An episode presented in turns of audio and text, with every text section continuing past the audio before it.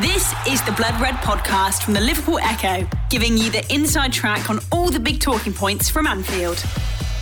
It's the Blood Red podcast, courtesy of the Liverpool Echo. I'm Guy Clark. Welcome along. Four points off the pace in the race for the top four. Liverpool head to Manchester United as Klopp looks to stop his Old Trafford wait for a win. Coming up, we'll get into the Reds' fading Champions League qualification hopes. Injury latest on Matip, Van Dijk, Gomez, and Henderson. Plus, we'll bring you our usual team selector and match predictions. Here to get into all of that, our Liverpool correspondent Paul Gorse, Chief LFC writer Ian Doyle, and David Lynch. Guys, I hope you're all well. Uh, Gorsty, I'll come to you first. I've had a couple of weeks off. Don't think I missed much in the time I was away. Or was that about the Super League? But uh, anyway, following that, it's been a really relatively quiet week for the Reds. It has. Uh, probably not a bad thing, really, when you think of all the hullabaloo that followed the Super League round for an incredible 48 hours and then continued to linger. It was good to see um, people starting to get back to the normal, actual nuts and bolts of football, wasn't it? You know, the the actual sports that um, used to be okay, but this season has been pretty terrible. Um, so it's yeah, it's a bit of a humdrum week really, which is crazy when you think that Liverpool are heading to Old Trafford um, on Sunday afternoon. Normally a game that um, is built up more than any other. The two most successful sides in Britain, um, biggest clubs, two of the biggest clubs in the world, going head to head, and it, it doesn't really feel like it does it because Liverpool bit of an outside chance at top four. Probably gone now, hasn't it, with the draw at Newcastle last week. United more than one eye now on the Europa League, and, and they're pretty much in the final for that, and know that they're unlikely to finish um, ahead of Manchester City. So it's all a bit, um, you know, um, bit sterile, which, which you know, obviously there'd be no fans in there as well, so that adds to that kind of feeling. So um, a weird one when you think of how big the game is and, and how big it should be. The fact that there's uh, not too much um, build up going on at the moment, but that has been a, a, symptom of Liverpool's season that they will be desperate to hear the final whistle for in about three weeks. Yeah, I was going to say, Doyley, for as Gorsty says, Manchester United v Liverpool, there's normally such a buzz around this fixture. I suppose for this one, there's not even so much as a hum, is there? It doesn't seem as to feel as though that it is this game that we've got upon us. How is that different to any game that's happened this season? Really? How is it any different to any game, no matter who's playing? It's just the same nothingness, the same vacuum of nonsense that, uh, that now awaits us. Yeah. See, I, th- I the, thought the Gorsty was quite. view from Ian Doyle. Yeah. I thought I thought Gorsty was quite downbeat, so I thought, oh, hang on, he's challenging me here, so I'll have to wait a little bit. Um, but uh, no, I'll be honest, I'm actually quite looking forward to it. Quite quite looking forward to seeing Pandemic FC in action again because I think if there's uh, if there's one team that's benefited most from nobody being there to put them any kind of you know psychological or mental pressure, it's Manchester United, which we have spoken about this loads of times, haven't I? If they've had any sense, they would have won this league easily. United, it was the chance, and they've blown it. They've blown it, and I've been. No, you're laughing, Lynchy, but we had this conversation in October, November, and you all laughed at me and said, "Oh, United are rubbish. They've got no chance of winning the league." Well, hang on, look who's second, and he's and he's going to finish second. You know, the only team that can stop Man City still it's them. City were always going to win the league, but if United were going to win it, it was this season. I just think they've completely blown it. And you also have to bear in mind, oh yeah, they might win the Europa League. Why are they in the Europa League? Because they're rubbish in the Champions League. They got knocked out by a Leipzig team that Liverpool beat 2 2 0 home. Well, in Budapest and in Budapest, home and away. um, but and and and this is a local team that, let's be honest, has been absolutely rubbish since in 2021. So, you know, and Leipzig are I think I'm right in saying that they're second in the Bundesliga and Bayern Munich lost at the weekend, did they? So I'm not sure whether Leipzig won or not. But the point being there that you know, I know it's I know it's easy to say this is a nothing game. I actually don't think it is. I think Liverpool still think they've got a chance of getting into the top four and they won't give it up. I also think United will not want to lose the league by getting beat by Liverpool. So I think there'll be I think this could be quite a tasty one because I think there'll be a few a few scores to sell. Um, I think Liverpool were a bit unlucky to lose the FA Cup game, weren't they? Back in back in January, me and Paul were there for that one. I mean, the nil nil against United at Anfield that underlined why United, if aren't well, aren't going to win the league because they were too scared to even have a go, and that was kind of the start of kind of the first time we really saw of Liverpool. Hang on, what's going on here? This isn't quite going to plan. So I think there are, you know, there'll be a little bit of edge to it, even if there's nobody there. Um, but yeah, that's uh, I, I just think you know, who cares? yeah, fair enough. All right, yeah, catch you next week on the. No, I'm joking. I, don't, mean, I don't mean who cares in the sense of who's bothered, but more in the sense of we've just been doing this all season, haven't we? I actually think I genuinely do actually think there's a bit more on this game than the previous commentators, yourself, Guy, and Paul have actually made out. I actually think this is quite an important game. What do you make of it, Lynchy? How important would you say it is? Um, I, I, I don't know because usually in this situation, I think you'd say for Liverpool, there's there's nothing really riding on it because I think even if they win this, I, I still think top fours out of the reach. They just haven't been good enough and, and put together consistent runs of results enough. So, so from Liverpool's perspective, you'd probably be saying, okay, well, if you can't get top four this season, this is a big chance to make a statement. Okay, we'll we'll be better next season. You know, use it as a springboard towards next season. But I don't really even think it's that because I think Liverpool's failings are, going to be there to, to be seen again. I think they're going to st- they're going to have the same issues they've had since half of the centre halves knocked off, or more than that, three quarters of the centre half options knocked off injured. Um, those issues are still going to be there, and, and, and even if they get a win, I don't think they can use it in any way because the team's going to be sort of composed slightly differently next season. It's you know I think there's going to be changes there, and so I'm not sure it's useful to, to Liverpool in that sense. And obviously, for Manchester United, it's not useful because they're never going to close that gap. They aren't going to win the league. They aren't good enough. Um, so there's that. So it's, uh, yeah, I, I don't think there's an awful lot riding it, on it f- for either side personally. And I, I, I just think it's it's one from Liverpool's perspective where they'll just be thinking, okay, we know we've got problems this season. You know, we, we've got injuries and we're, we're not going to be back to our best. Just try and get out of there without a, a, defeat and try and put in as good a performance as possible because they've been been dreadful at Old Trafford down the years. Even when they've gone there, absolutely flying. They haven't done them themselves anywhere near justice. So. I think that's that's probably the main aim, but I don't think it's I don't think in the long term the, the result will, will matter too much, which is probably a good thing for Liverpool because I don't I don't hold that a lot of hope for them to be honest this weekend. No, Doyle, I'll just come back to you sort of on hmm. how important the game is, is and things. And you're saying there this scores scores to settle things. I think it's six visits to Old Trafford for Klopp yet to win. Is that more what it is, that individual basis, or do you think they've still got a chance at the top four? Because they're eight points off Leicester City with five games to go and four points off Chelsea. They've only sort of been able to string three wins in a row together. That's been the best run of the season that they've had, obviously, recently before the two draws and the first three games of the season. So do you think top four is still a realistic option? Well, let's let's put it this way: in the last couple of weeks, Chelsea got beat five two at home by West Brom. West Ham got beat at Newcastle. Um, Tottenham just were Tottenham, and uh, and you've seen Everton can't really do, do, anything at the moment, really, in terms of actually getting consistent wins. Although they did beat Arsenal, that's not too hard, is it? Let's be honest. Um, but yeah, I think if you, I actually do think they do, but they'd have to win this game. They have to win. Simple as that. I mean, yeah. I'm not sure whether or not everyone remembers this, but back in 2004, kind of the same kind of scenario. Liverpool were kind of outside the top four and things weren't looking great. And then they went to Old Trafford towards the end of the season and won 1 0. I think it was, pretty sure it was a penalty. It was a penalty. And they ended up somehow scraping into the top four. I mean, I think they're in a worse situation now than they were then going into that game. But there was the same kind of feeling like, oh, we've got United now and we never win there, even though they'd won the last couple of seasons beforehand, I think. So I do think it's not all over yet, but I do think they have to win at United. And if they don't, it would take some really, really weird things happening for Liverpool to get into the top four. And as Klopp said after the Newcastle game, if they don't get there, they, it's their own fault. They don't deserve it.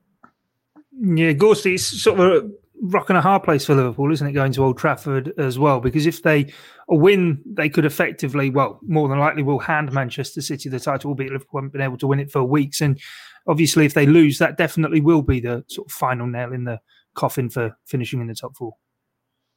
Yeah, I, I agree with Lynchy there when he says that Liverpool haven't done, done themselves justice at Old Trafford when they've gone there in, in better form and, and, in better shape than, than they will on Sunday. I think back to last year, last season when I think it was maybe the ninth game of the season. Liverpool had won every single game beforehand, and United were in a, in a bit of a state of flux as they um, seem to have been for so long, within maybe the last six months or so. And Liverpool froze really on that day and, and um, needed a last minute equaliser from Adam Lallana to, to save them a, a point. And um, this Liverpool team on Sunday is nowhere near as good as the one that was that was playing, you know, 18 months ago. It's not even as good as the one that was playing six months ago, is it? It's just the faces are, the same, but the form is is markedly different. And um, without a win at Old Trafford since 2014, I think, when Luis Suarez and, and Co rocked up and won 3 0.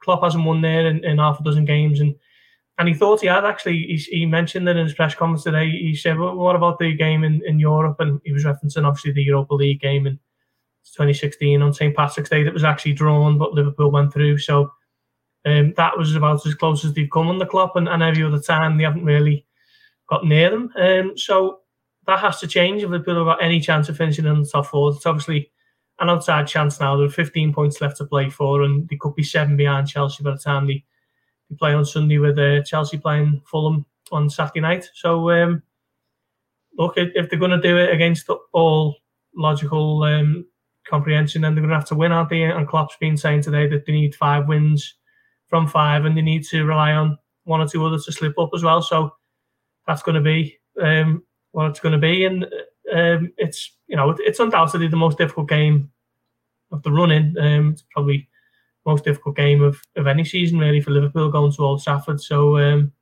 something needs to change if they are to have any hope of finishing in this top four. The Blood Red Podcast from the Liverpool Echo. Lynch, have you any sort of explanation, any reason for why it is Liverpool haven't won at Old Trafford under Jurgen Klopp, or is it a case of sort of having to take each game in sort of isolation as to why that's played out, or do you think it is a sort of psychological barrier that, that may well be appearing there? Because it's not since the days of, of David Moyes that Liverpool have won at Old Trafford. Yeah, well, I think I think in the early days of his reign, um, they, they seemed to sort of perform better there, just in the sense that I think their role in the game was, was a lot clearer. So they would go there as, as the underdogs. I think United was slightly better, and even though Liverpool was, were improving under Jurgen Klopp, they, you know, United were in a better position at that point. And I think they, they tended to play better because the, the the brief was so much clearer, which was basically you know Jurgen Klopp football at its purest, defend deep and in numbers if you can, and then break at pace and, and you know and try and press up high if you can, and and so I think they found it easier to sort of imprint that game on United really, and and although they didn't get a win in that time, they, they, they did play slightly better than they have recently. Whereas now it's they've been going there and, and as Gorsty mentioned, you know, been there going there as favourites and in a lot better nick than United going to Old Trafford and being asked to dominate is a, is quite a difficult thing to do because not a lot of sides do it. And I don't think Liverpool have ever looked quite comfortable with that really. And I think you know the the, the crowd is is obviously a, a, an influential factor. I think in, in previous seasons, I think you know you go in there and. 76,000 it's it's always a big atmosphere isn't it for Liverpool turning up there and I do think as much as we can say that Anfield is hugely or, or makes a huge contribution to Liverpool performances sometimes I do think that happens you know, when you go to Old Trafford and you've got that many home fans who don't want you to play well, they can influence you, and I think that happens. So, so I think it's a combination of those two things: is being being the side who go there and look to dominate, and then having all those fans on your back. I think they found it difficult. What you know might, that might make it slightly easier for them this time, not having the fans there. Maybe Liverpool can go there and and they can also play that that natural game a little bit more of, of, of allowing United maybe to dominate possession and, and capitalise on their mistakes. That that actually might work quite well for Liverpool this time, and, and hopefully we just see a better performance in the last couple of seasons because they just they just haven't been very good there. Liverpool yeah, being Liverpool being rubbish at Old Trafford is nothing new. You got to bear, well, you know, me being slightly older than the rest of, of, you. Even when Liverpool were good in the eighties, they never won at Old Trafford.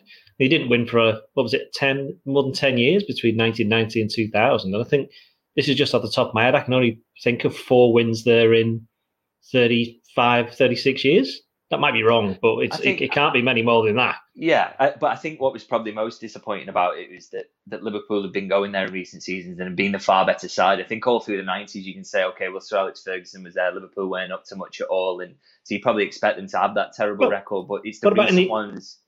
Yeah, sorry. So what about in the 80s? In the 80s, when yeah, Liverpool were yeah, miles well, the best team, it was exactly the same then as well. I mean, yeah. it, it just always seems to be a way that Liverpool, they just, you know, United always want to beat Liverpool basically, and, and for whatever reason, Liverpool just have never really been able to to get to grips with them very often at Old Trafford. What do you make though of the point Lynchy made before, Doyley, of the, the crowd not being there? Um, Manchester United, when they arrived at Anfield in, in January, seemed to be wearing this sort of unbeaten record they've got away from home as a badge of honour and really didn't want to seem to lose in, in that game. All four of their Premier League defeats have come at home this season, including against Sheffield United. So, if any season, this is the season, no? Well, you would you'd think that if Liverpool had half a team, but they've got about a quarter of a team at the moment, depending on as Gorsty said, even the people who are there aren't really there. So, you know, it's it's yeah, in some ways, yeah, it would have been a good time to play them, but you know, I think any kind of advantage that Liverpool may have had from no fans being there has been taken away by the fact that Liverpool's centre backs aren't there and the strikers are there in spirit, kind of thing. So, or in body, I should say, not spirit. So, yeah, no, I just think, well, we'll come on to the, the predictions in a bit, so that'll be interesting. Yeah, Jurgen Klopp was asked that, wasn't he, Yost, in the press conference, whether this was kind of the ideal time for Liverpool to play Manchester United, sort of the fact that they really do need to go for it. What what do you make of that? Is it the ideal time with everything on the line that Liverpool have to be winning these games that now is the time? Yeah, I suppose they're just going to have to go for it, aren't they? One way or another, and, and somehow try and get a tune out of Sadio Mane and Roberto Firmino, and you know Mohamed Salah will be a threat as he has been all season. He's you know 29 goals for the team who've, who've been struggling for, for the past what are we on now? Nearly five months.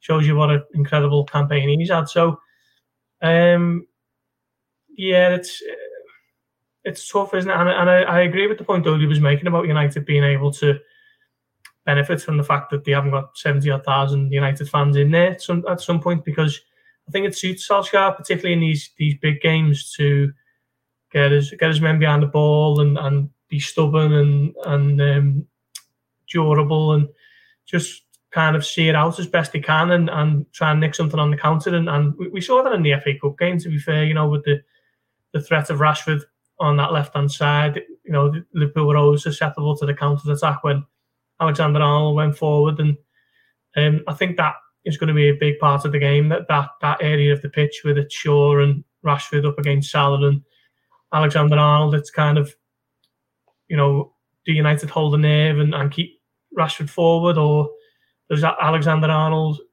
stay back a little bit for fear of of that counter attack? And um, I think that is where the game's going to be won and lost. But um, I think if Liverpool, as I say, that you know now's as good a time as any to just go for it. You know, Jurgen Klopp always says, "Let's have a proper go for it," and, and that is, is all that Liverpool have got left. Lynch, I'll come to you with this one. Is it chance for Trent to put those Trent can't defend sort of shouts to bed? We obviously know what happened at Old Trafford. What was it, 2018? Marcus Rashford turning him inside and out. I suppose if he comes up against him in this one and keeps him quiet, then all of a sudden the narrative gets completely wiped away. Yeah, I feel for Trent a little bit, and that that seems to be a defining moment in his career for a lot of people, particularly those who, who don't watch Liverpool frequently. I think it, you know, that that perception about his defensive capabilities has really sort of risen from that that game uh, where he where he did get sort of torn apart by Rashford, and I think you know that's unfortunate because he, he's come a long way since then, and um, and that sort of stuck with him despite his improvement. And I think obviously that that says a lot about the size of this game typically and how much focus there is on it that that that game is sort of stuck in people's minds so much. So a, I suppose you know I, I, I don't think he'll be seeing it as a chance to prove anything because I think he's proven enough. And I think we had we had this discussion, didn't we, around the time that he got left out the England squad. He, he is a he is a capable defender and, and he's brilliant at everything else as well. So I don't think he'll be looking at it as a personal chance to, to prove anything. I, I just want to see him play well there. I, I, don't, you know, he's another one of the Liverpool players in, in most of the squad, like we've mentioned, who have have not particularly shown themselves in the best light at Old Trafford. So I think him as much as anyone, they, they just want to just want to put in a better performance than they have in recent years. Yeah, certainly. Uh, of course, just going back to the sort of press conference and mentioned it at the top, Jurgen Klopp was asked about sort of injuries and latest. Obviously, the four mentioned at the top Van Dijk, Henderson, Gomez, and Matip all back out on the grass, but obviously still some way from returning. it's already with five games left of this season, looking ahead towards next, isn't it? Yeah, uh, and it has been for some time, I think, hasn't it? Um, Henderson's an interesting one because initially when the when he had the injury, you know, the, the, noise was that it might be six to eight weeks, and, and it's coming up to to around eight weeks now. And I think when Liverpool lose on Sunday, it might be a case of them just saying, "Oh, do you know what, Jordan? Just get yourself fit for the, for pre-season. It doesn't really matter now." Um, Klopp's always maintained that he was hopeful of having Van Dijk, Gomez, and, and Matip fit for pre-season, and and I think that'll be crucial to Liverpool getting off on the right foot next season if, if all three of those have got a full full uh, pre-season schedule behind them or as, as close to a preseason schedule as you're allowed when, when you're not allowed to go jet setting and whatever else.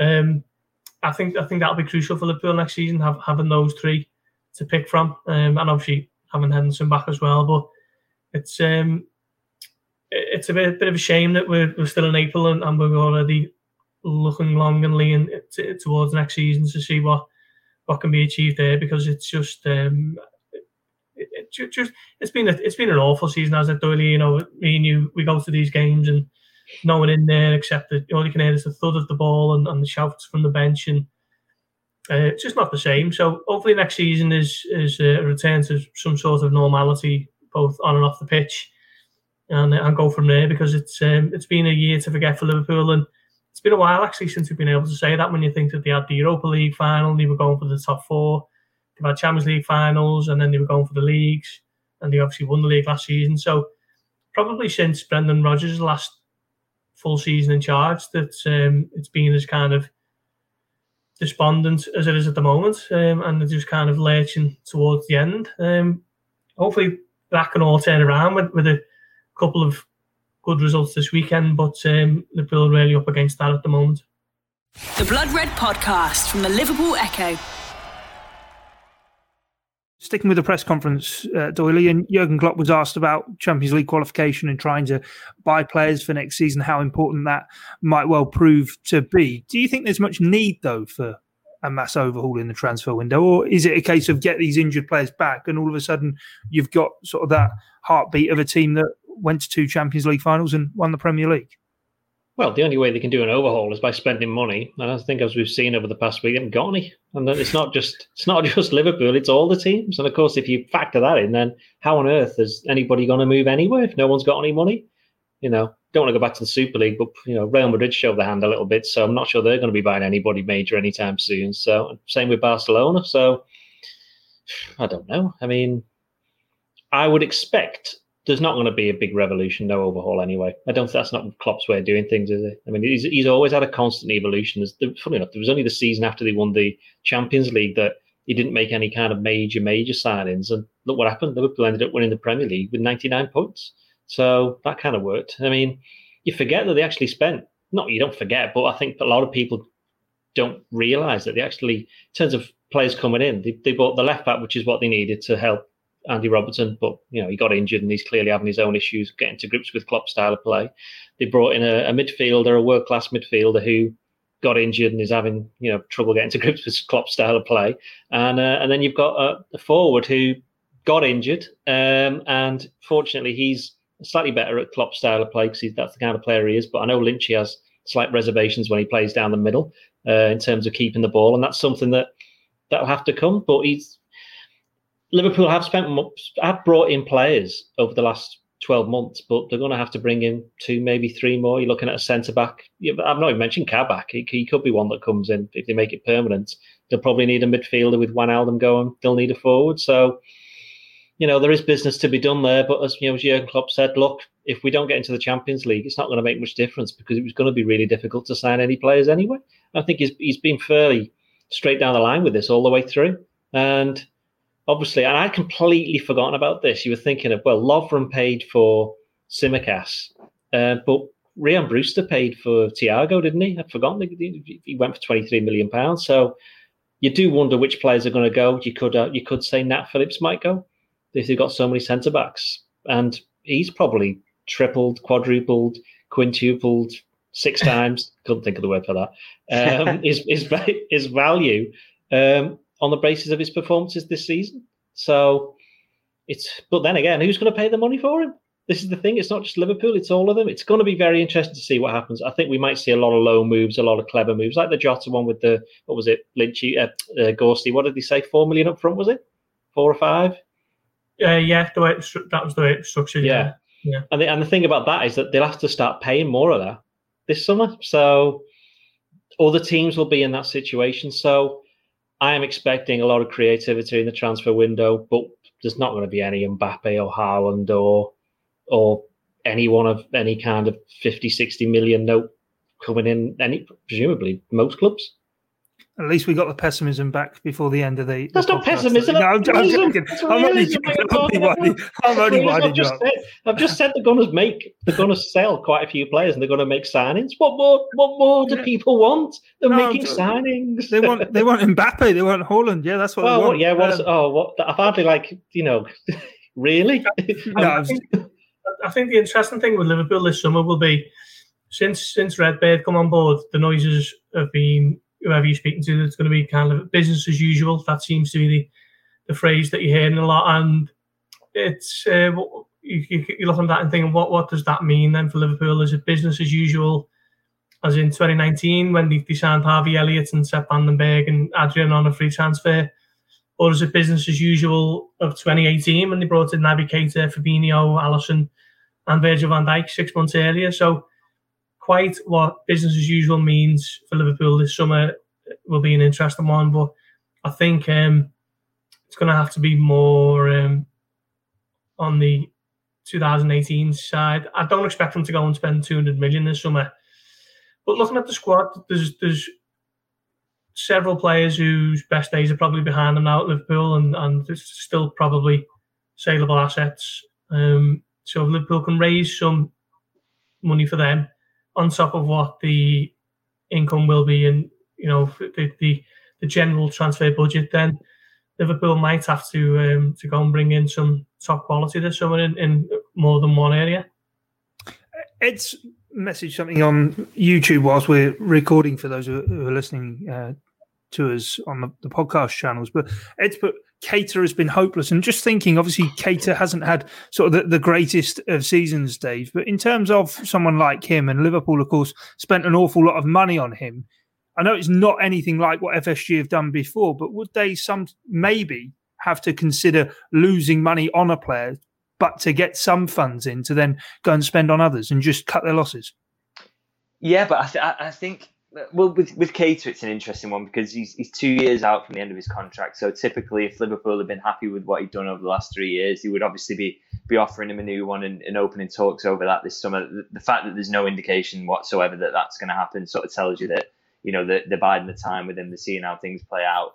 I think in terms of using him to raise money, I think that's going to be difficult. His, his fitness record uh, over the last three years has just been been woeful, really, hasn't it? In, in terms of when he has been fit, his performances, there's been some good ones, some not so good ones, you know, really mixed bag. And, uh, you know, I, I don't think he's lived up to, to expectations at all or, or really got close to that. So I think, I don't, even though he's two years away from his contract and, and, and yeah, Liverpool would possibly consider taking a hit, I just think it's unrealistic to expect that anyone's going to be coming in with anything close to to an acceptable fee, even something that you would consider acceptable within taking a hit on him. It, it, he's not a player I look at as someone they can use to to raise funds this summer. But I think I think Michael Edwards would be confident that there are other players he can use. Shaqiri's obviously desperate to go. There's links with with Italian clubs coming up uh, recently, and I think it makes sense for everyone for him to move on. It Was, you know, there, there, was interest around him last summer, but I think I think that's finally going to come to something concrete. And and again, you know, Liverpool will probably say, okay, we can we don't have to get 25 million for him this time. Let's be realistic about it. Um, Divock in a in a similar position. He's probably going to move on. Uh, there's some wages freed up by Wijnaldum's likely move away. Um, so I think there's I think there's room for manoeuvre. I think there's some players they can they can shift and, and get some money in, and, and I think they can they can do enough business. And I, I think they don't have to do an awful lot for me. I, I think going into this, obviously, centre halves desperately needed. We've seen that this season a midfield is probably likely if, if Wijnaldum moves on and, and there is European football being played at Anfield next season. And then obviously, if Origi and Shaqiri do move on, then a, then a forward will probably be needed as well. So I think that's three players they possibly need, but but nothing nothing major. They don't need to do huge surgery to the squad. Um, I think it's it's just you know bits and pieces like they did last summer, really, which was was a player in every part of the pitch. They do that again, I, th- I think they'll be sorted. And all the stuff that's come out, you know, since the season's begun and, and, and things have started to go really wrong for Liverpool. Some people have written, you know, oh, why wasn't Jurgen Klopp back?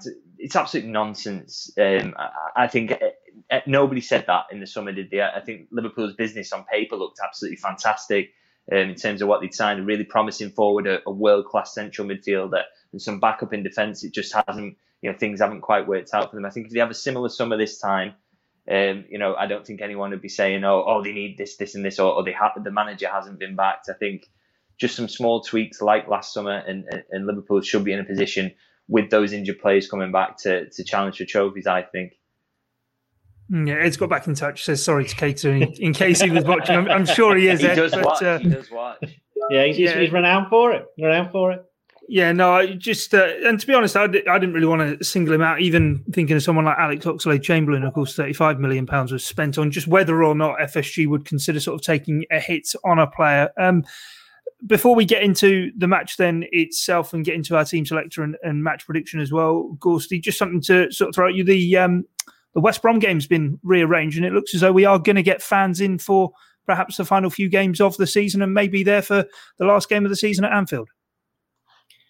Yeah, well, um, there's no coincidence that Liverpool's best performances at Anfield this season have come with, with the fans inside. Um, Wolves, was it Wolves? It, it was, wasn't it? Yeah, Yeah, Wolves. Wolves, Spurs. Tottenham Spurs. West Brom. We won't. We won't talk about And West, West Brom, yeah, we won't talk about Yeah. Um, so yeah, I mean it's obviously going to be at the Hawthorns, isn't it? But um, if if there's um, was it, is it 500 away fans? Is, is that Yeah. what the number? is Yeah, I mean it's, uh, it's better, better than nothing, isn't it? I mean it might it might not necessarily be um, the the deciding factor in the game, but it'll, it'll, be good for the the players who haven't had any fans to cheer them on for um, for five months now. So um, yeah, it, it's good and great for, for those who get the tickets in the ballot to to go and see their team in action again ahead of what uh, will hopefully be um, a return to the packed out stadiums in in the coming months. Um, let's hope that is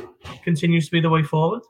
I And I think it's actually. I was going to say. I think it's actually the Burnley game that's got moved. They've moved Burnley to to a midweek, um, which means that that's after the May the seventeenth cutoff. And I've done a done a, just done a piece where if you if you crunch the numbers, you'd have about two hundred and seventy Liverpool away fans if they allow away fans in. Because while the government have said, yeah, you can have five percent of the capacity for away fans for these final two games of the season, the clubs have to agree with it because obviously, say Liverpool, for example, the last game of the season, Crystal Palace, they're going to get ten thousand in there but they'd have to give 500 to Palace fans, and it's whether or not the clubs go, well, actually, our fans have been cut out, like Crystal Palace fans from Selhurst Park, and that they can't go to the, you know, they want as many basically home fans in as possible. I mean, personally speaking, I, I can see the arguments both sides, but I think the clubs have to decide over the weekend whether or not they're going to be okay with allowing the uh, away fans in. So there is a possibility that the Liverpool travelling army could have, say, 270 at Burnley on May the, I think it's the 18th or 19th. They haven't decided the date, and then you've got nine and a half thousand at the very least uh, at the home game against Crystal Palace. And then, of course, everyone goes, "Oh, brilliant! Football's back!" And then the season ends. Yeah, exactly. No, yeah, the uh, the Burnley game initially was scheduled for Yeah. the fifteenth, wasn't it? So West Brom's moved behind that, and then I think it will be the the nineteenth, as you say, that Burnley likely to be rearranged. But Lynchy, obviously, it's not been as big a impact as the injuries that the squad has had, but there being no atmosphere and no crowds in sort of the the uh, grounds has certainly had an impact, hasn't it, for Liverpool? Yeah, without a doubt. I think, particularly with how tiring this season has been, the moments in games where Liverpool have just looked like they needed that crowd boost to, to sort of get them over the line, and they just haven't been able to find it. Um, you know, I think about some of the performances from Mane and Firmino. We talked about them a lot and their form and how they've struggled. I just don't see how that would have been the same with supporters, and I just think they've, they've massively needed that energy in a season that sapped so much from them. Um, and, and it's ruined the spectacle as well. It's like Gorsty said earlier, you know, just what you know, listening to the, the ball being kicked about and, and, and shouts of man on and stuff. It's just not as appealing as as the roar of the crowd. It's not as interesting to write about. Um, you know, it doesn't even look as good on on, on telly either. And, and you know, you, you talk about the Super League proposal. That was one of the things about that they'd seemingly ignored the importance of getting fans in the ground. And yeah, it's just I just think football's poorer for for it really. And, and let's hope that get to the end of the season and it just never happens again. I think there's nothing really that should stand in the way. You know, fingers crossed of, of us having full houses from the start of next season and. And what a relief that is because it's it's just been dreadful, um, and and I think all of us, every fan, everyone who watches the Premier League will be looking forward to, to seeing the proper proper fans in and, and hearing the songs and, and actual reactions to, to when the ball just goes wide rather than the, the guy pressing the button in the studio. yeah. So- normally about five seconds late, like it's Yeah. just put Yeah. down for a goal kick. Ooh, Yeah. Yeah, and, and singing songs about the ref and, and things like that. So looking forward to all that. Yeah, no, it will be. It will be good. The delayed, yeah, crowd reactions. You wouldn't want to be on that job, but yeah, it is. It is funny when uh, you do see it. The Blood Red Podcast from the Liverpool Echo. Anyway, let's get into the uh, the game. Then let's do our team selector. Uh, uh, Gorsty, you can kick us off. We'll go with Alisson as the uh, the goalkeeper. Back for what are we saying? Because there's been a bit of a scare around that Phillips, no? Well, it's, it's more than scary. It doesn't look like he's going to be involved. So uh, that is a is a bit of a hammer blow to Liverpool, to be honest. And that that fact alone probably tells you how mad this season's been. That you've been sweating on the fitness of Nat Phillips. Um, so I don't know what to do, to be honest. Um, I don't. I'm really hesitant to play Fabinho at centre back. But Just then, throw yourself in, Gorsty. Go on, lad. Yeah, yeah, I'll bring the boots. Um, Ben Davies, is he is he is he a thing? Is he? You're telling me there's a chance that Ben Davies can play? I mean, he's on the bench last game. Well, yeah, maybe this is his chance for his debut. I mean, I'd rather have Ben Davies than Rhys Williams. Um, and I, I, just don't want Fabinho at the bar. I read your piece, Lynchy, earlier this week about that, and I couldn't agree more. It's just never ever. That is just a, you know, avoid at all costs. Not that he's bad there, but it just takes so much away from him in midfield. So, go on. I'm throwing in Ben Davies alongside Kabak and um, Alexander Arnold and Robertson. So that's centre back partnership number 21 for the season, I think. Crikey. Doyley, what about yourself? Um, Alexander Arnold, uh, Robertson, Kabak, they're all playing. Uh, I thing is, Rhys Williams played at Old Trafford in the FA Cup and he had an absolute nightmare, which wasn't entirely mm. his fault. But that does, and that, but that will prey on his mind a little bit. I'd have thought. Although I think the last game he played was Fulham, wasn't it? Is that right? Him and Nat Phillips started the Fulham game, and he did okay. I know yeah. Fulham won, but he did okay. But I don't know. This would be a difficult one to throw him back in for that. Ben Davies, again, how can we say, you know, Rhys Williams can't throw him in and then put Ben Davies in for his first ever Premier League game against the United team who just scored six on Thursday? Um, I'm afraid it's going to have to be Fabinho. Sorry. And they've got obviously top end of the pitch Cavani, who of course won that free kick late on in the FA Cup. But uh, yeah, he won the free kick. Correct. Yeah, he did win it, yeah. didn't he? Yeah. Yeah. Yeah. Exactly. Yeah. Mm-hmm. yeah. yeah. Raise eyebrows for those who are just listening to, to the audio. But um, Lynchy, what about yourself for the back four?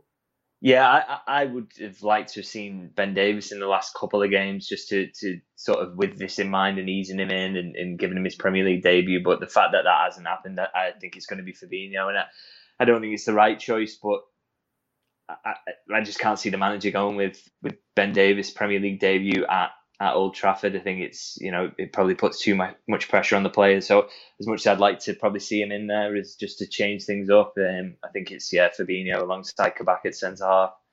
Well, as yeah. Doyley always says, this is this is where we pick our team. Don't pick the manager's team. Yeah, well, that's it. If, I, if it was me, if it was me getting to pick the team, which would be a, a laugh. Well, it is. Uh, it is. It is. It this is. is, your is. This is the whole yeah. point. God, thank God, I don't actually have to do it. I, I, I would pick Ben Davies. Right, well, there so you go. He's in, in then, isn't he? Go, he's, yeah, in. he's in. Yeah, yeah. yeah. Gorsty midfield. Uh, well, Fabinho's in there. Um, I think Milner's been okay lately, actually.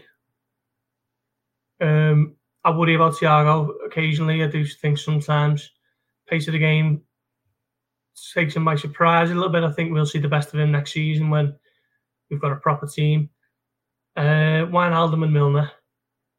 Wijnaldum, Wijnaldum and Milner, nearly tongue twister there for me. But uh, Doyley, your midfield. Can, can you go on to Lynchy while I have a bit of a think about this? Yeah, okay, yeah, because yeah. you put Fabinho in. Well, if, so, I, yeah. if, if, it's my team, then and I'm, I'm putting yep. Ben Davies in there. So obviously Fabinho is in central midfield. I think, yeah, quite I quite like to get James Milner in there for this one. I think it's a big game. Um, and then it's between Wijnaldum and Thiago, and I think again, the manager would go with Wijnaldum in that situation, but I, I, think I just want him to have a week off and have a sleep and just just chill out because of how much football he's played. So I'd probably put Thiago in there. Where's Curtis Jones at the moment? Is he? He's, he's, well? in, he's, in, he's in my team. He's in my he's team. Is where he is. He's yeah. Oh, he's in my team. That's where he is. The problem is, I've been trying to work out the formation because I'm very much now of the opinion that if the forwards aren't scoring, just don't play them Right. So, um, Guardiola, eh? yeah. um, um, I, I want to get Milner, Thiago, Jones, and Wijnaldum all in there. Right. I want them all in there. So I'm trying. Well, I don't know what kind of formation because Salah's got to play. But I'm not ruining the rest of the team, and I haven't quite decided what I'm going to do with the other one up there. So I'm. That's there's at least four in midfield, and then come back to me for the forward line. Who, who, who are your four in midfield again? Did you say? Wijnaldum, Milner, Thiago, and Jones. That's a lot of midfield. Right. Yeah, that is St Helens answer to Pep Guardiola trying to just work it work it around for the big game of the season. But uh, Gorsty, your forward three then? Um, it's a difficult one. It's it's who's been who's been the worst for me or Mane. um, or who's been the least worst? Yeah, against me, me better judgment. I'm leaving Jota out. I'm going to go with Mane, Firmino, and, and Salah. Right. Jota for the last 20 minutes or whatever. Okay, Lynchy yourself. I, I think Gorsty's being conservative, like the manager would there. Um, that's not his. You're saying that's not his team.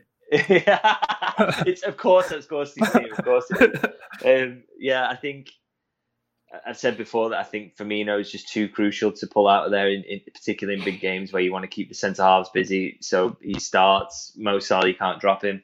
So it's just a choice on that left hand side. And I think again, if I'm going to drop Wijnaldum out of my team, um, then might as well give Mane a rest because he's played too much football as well, and I feel sorry for him. So maybe start with Jota. Right. Okay, Doyley, you're not you're not starting Origi up with Salah, are you? No, he's injured. Oh. That's ridiculous. Come on, guy. Honestly, keep up to that. I know you've been off for two weeks, but you must know that surely. Um, yeah. The, okay. The team. I've kind of worked it out in my head now. So let's try and put this into actual English words. Um, you know, Jurgen Klopp always says he hasn't got enough English words to describe certain things, and I'm struggling with my extensive vocabulary to decide what I'm going to do with this team. Um, but right, so I'm going to have in the midfield Milner and um, Milner and Wijnaldum. Milner, right. Milner and Wijnaldum will be whoever's the deepest. Curtis Jones is over, kind of off towards the left, right. Salah is on the right. Wijnaldum is kind of in between those two, and Firmino's up front. But I thought so, Wijnaldum was holding in midfield with oh, Milner. Sorry, Thiago. Thiago's the other one that he's played. Basically, and who's, so who's you've got through the middle. So you've got Wijnaldum and Wijnaldum and Milner in uh, at the back, and you've got right, Firmino yeah. up top. Right, right. And then okay. you've got three more players. Curtis Jones isn't so much on the left wing, but kind of leftish midfield. And then you've got Thiago in the centre, and then you've got Salah on the right. Yeah, that's it's kind of a four-two-three. But it's, yeah. but it's a it's a team that will certainly United will be thinking for the first fifteen minutes, what on earth is going on? Where's Jurgen Klopp gone? Why is this bald guy in charge? What the hell is going on? is he rating the players as this game's going on? Is he just trying to? You know, is that what is that what they do with the notepad? Brendan Rodgers is always scribbling it right, match predictions. Let's let's get to that. Uh, Lynchy, you can kick us off. What's the score going to be? Well, obviously, if you pick my team, they would win handily. Um, but I think Jurgen's going to pick his team, and therefore, I think um, I, am not. I don't hold that much hope for this. I think United are going to get a penalty and probably win three one. Right. Okay. Gorsty. Yeah, I mean, I'm reluctant to say Liverpool are going to lose, but I think this might be one where they will. I think, I think they'll put up a little bit of a fight, but I think they'll lose two one. Come on, guys. Sheffield United won at Old Trafford. Liverpool can do it. Doyley? Liverpool will win 3 2. I think United United are, and I've said this, I've said it start, I think they've been the biggest fraudulent team of this pandemic.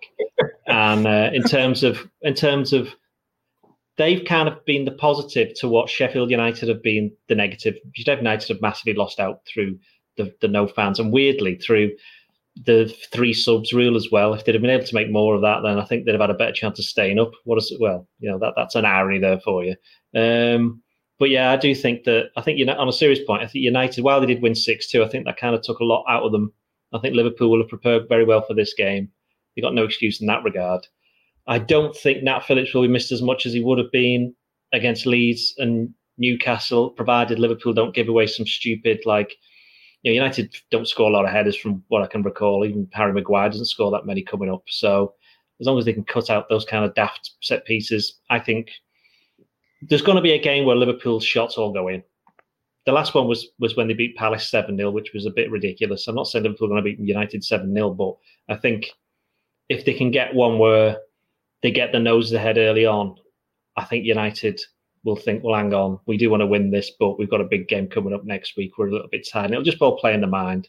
And uh, I, I, think Liverpool will win 3 2. So there from a hugely illogical team to an, a logical description as to why Liverpool are going to win. Because absolutely everything this season has been fairly straightforward and has gone massively to plan, hasn't it? Yeah. Everybody expected yeah. everything. Yeah, yeah, yeah. So. Very, very predictable season. We all knew how it was going to play out. Anyway, yeah. that's it from us for this edition of the Blood Red podcast. Make sure you check out everything the Echo has to offer on Sunday around the game in the build up and, of course, during the match as well. We'll be back on the YouTube channel with a debrief after the game, the post game podcast on our audio on demand feeds. But from myself, Guy Clark, Paul Gorst, Ian Doyle, and David Lynch, thanks for your time and your company.